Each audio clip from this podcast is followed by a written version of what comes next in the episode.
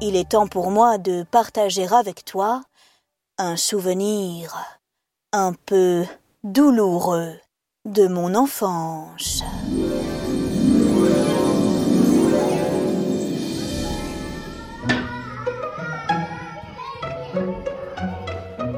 J'ai dans les 8 ou 9 ans, peut-être 10, c'est le mois de juillet, je passe les vacances d'été avec tous mes cousins chez mon papy et ma mamie. Ils habitent La Ciotat, une sublime petite ville dans le sud de la France. Ce jour-là, je m'en souviens comme si c'était hier.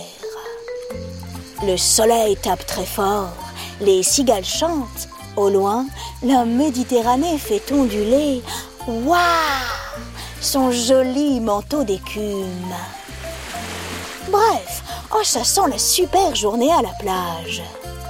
Ravi, j'enfile mon maillot préféré, un élégant bikini rouge à pois blanc, puis je descends à la cuisine prendre mon petit déjeuner. À peine installée à table, oui, je suis prise d'une envie très pressante. Vite, je file aux toilettes où je m'enferme à triple tour à cause de mes cousins qui sont du genre, oui, petits farceurs. Ce qui s'est passé dans ces toilettes à ce moment précis, cela ne te regarde pas. En revanche, la suite va sûrement t'intéresser. Mon affaire terminée, je tente de soulever le loquet de la serrure. Mais... catastrophe! Il est coincé, impossible d'ouvrir la porte. Mon cœur s'est mis à taper très fort dans ma poitrine. Rester enfermé aux toilettes, c'est mon pire cauchemar. C'est un sujet tellement chaud pour moi que c'est même un chauchemar. Complètement paniqué, je tambourine à la porte comme une folle. Personne ne vient à mon secours. Je crie. À l'aide! Ouvrez-moi! Je suis coincée au cabinet! Toujours personne. Puis, quelques secondes plus tard, j'entends la porte d'entrée qui claque.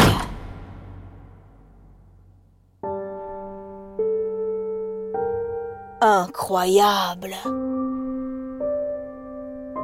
Ma famille, ma propre famille, ils m'avaient oublié. Que dis-je? Ils m'avaient abandonné.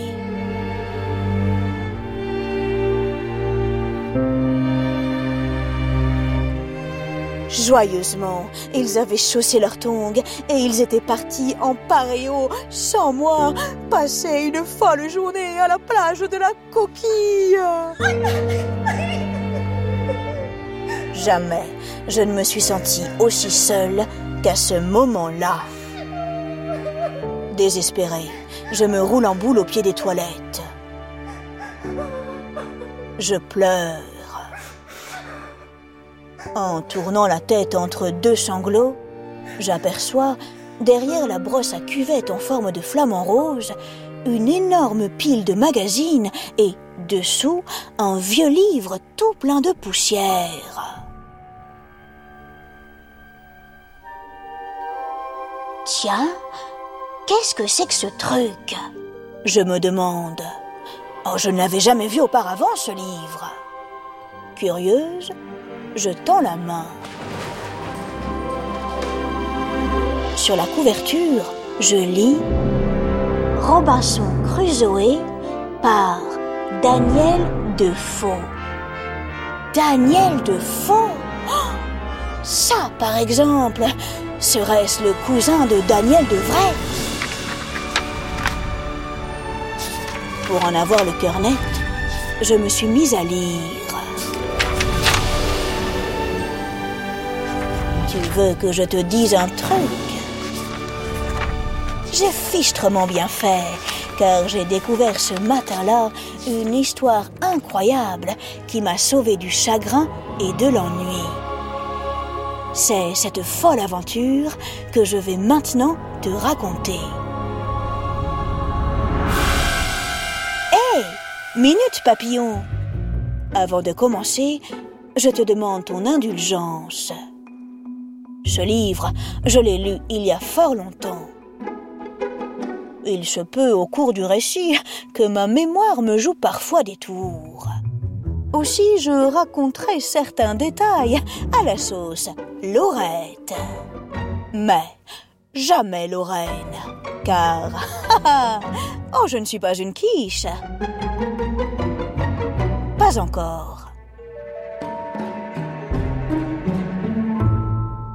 Robinson Crusoé, le héros de cette histoire, vit en Angleterre au milieu des années 1600. C'est un aventurier, son royaume, c'est la mer. Très jeune, il quitte son daddy et sa mamie pour naviguer sur l'océan. Youhou! L'eau salée, oh, c'est archi chouette. Mais c'est aussi rempli de vagues. La mer n'est pas toujours docile.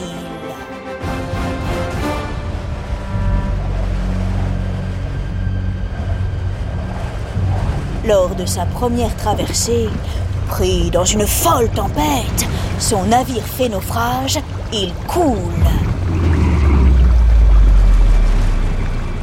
Glou, glou, glou, glou. Robinson boit la tasse. Est-ce qu'il se met à avoir peur de l'océan? Non, il l'aime encore plus. Fissa fissa, il retourne sur un bateau, il met le cap sur l'Afrique.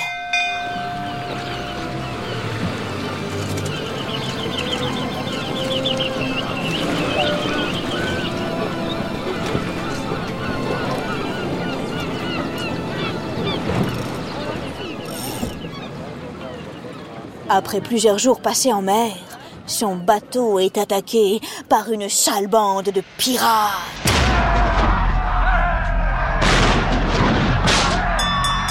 Tout de suite, le capitaine donne l'ordre de hisser les voiles, mais les bandits des mers sont rapides. Ils les coursent, ils les chassent, ils les collent. On fait tirer les canons. Fou! Rien n'y fait, les pirates s'en fichent, ça ne les arrête pas. Le moins du monde. Lorsqu'ils sont arrivés assez près, ils crient.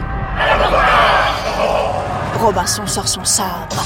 Il se jette dans la bataille. Il combat vaillamment. Il défend le bateau comme un lion. Que dis-je? Comme un morse. Hélas, les bandits des mers sont plus forts. Tout l'équipage est capturé, le jeune aventurier devient leur esclave.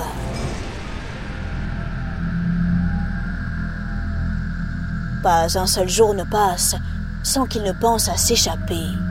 Mais Robinson est malin autant que patient. Il sait que pour réussir, il doit attendre le bon moment. À la louche, je dirais que...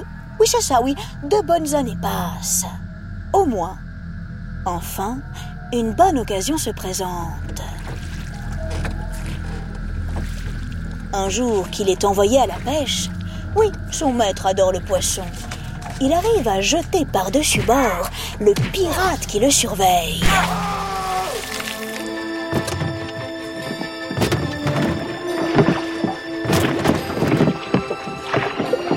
Robinson prend le contrôle du bateau, il se fait la malle. Yahoo! Il est libre! Et là, tu crois qu'il décide de s'arrêter de naviguer? Non, évidemment que non. Robinson n'est pas du genre à se laisser perturber par une mauvaise expérience avec une vieille bande de pirates à la laine fétide.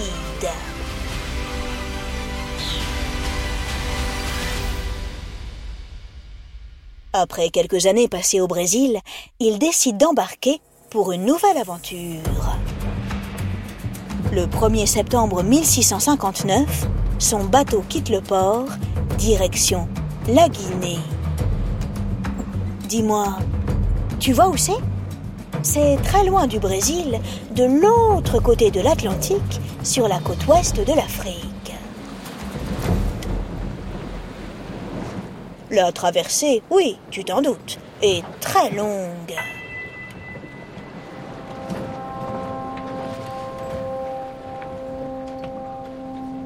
Sur le pont, la nuit, Robinson observe le ciel pour connaître la météo du lendemain.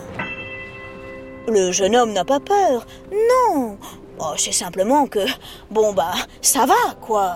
Le coup de la tempête, on va pas le faire une deuxième fois. 12, 13, 14, 15... Robinson compte les étoiles. Ouf, elles sont toutes là. Elles brillent, le firmament est dégagé, pas un nuage à l'horizon. Rassuré, il descend dans sa cabine pour se coucher.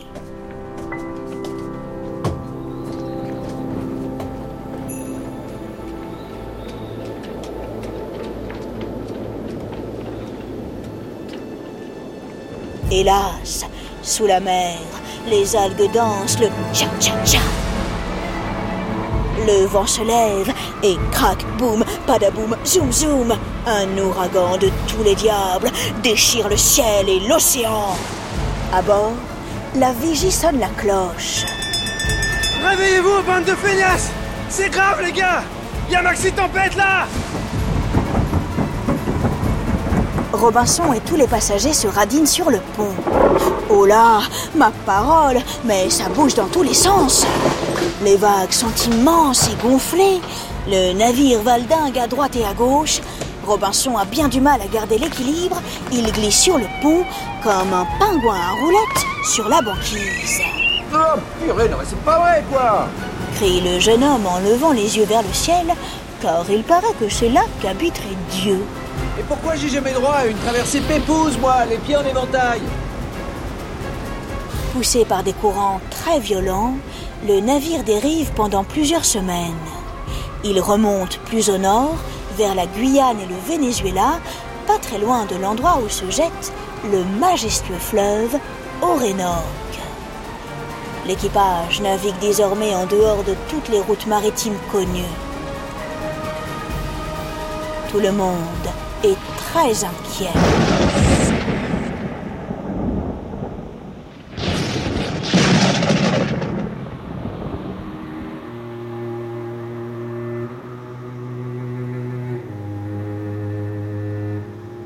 Enfin, un matin, la vigie crie « Terre ! Terre en vue !» Génial ! Mais oui. Voilà que le bateau heurte un banc de sable. Vu la violence du vent et l'agitation des flots, la coque va finir par se briser en 1000 morceaux, c'est sûr. Pas d'autre solution, il faut quitter le navire. L'équipage décide de rejoindre la terre ferme à bord d'une chaloupe de sauvetage qu'il jette par-dessus bord. Installés dans la barquette, les hommes claquent des dents, ils rament de toute leur force. L'opération se déroule à peu près correctement lorsque...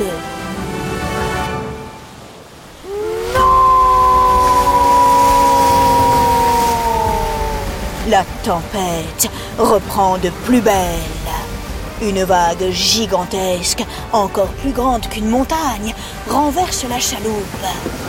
Robinson est expulsé hors de l'embarcation, il vole dans les airs, avant de retomber brutalement dans la mer en faisant un énorme plouf. À demi conscient, il se bat comme un forcené contre la furie des vagues. Il fait toutes les nages qu'il connaît, papillon, crawl, brasse coulée. Heureusement pour lui, il avait bien écouté son prof de sport lors des cours de natation.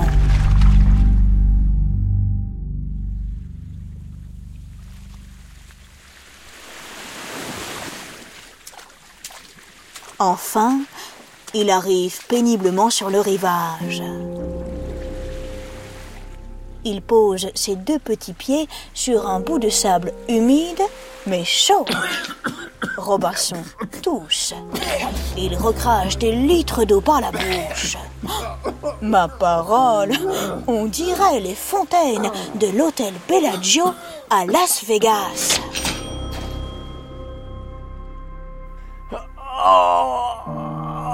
Puis, il gémit. Le pauvre homme cligne des yeux. Il regarde autour de lui. Il est arrivé sur une île magnifique, façon Caraïbe, avec du sable blanc, des petits crabes rouges, des plantes étonnantes, une grande montagne et beaucoup d'arbres verts. Péniblement, il se met à marcher.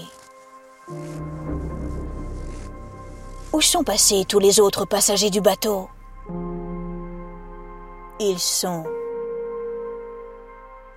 morts. Robinson est le seul survivant.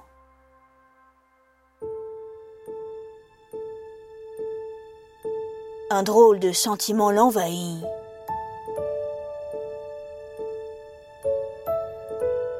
Ça fait vraiment bizarre de se dire qu'on a échappé à la mort. Robinson est vivant, mais il se trouve dans une affreuse situation. Il est tout seul, le slip et les chaussettes trempées, sur une île qu'il ne connaît pas. De plus, ses poches ne contiennent aucun goûter. Or, il a terriblement faim et horriblement soif.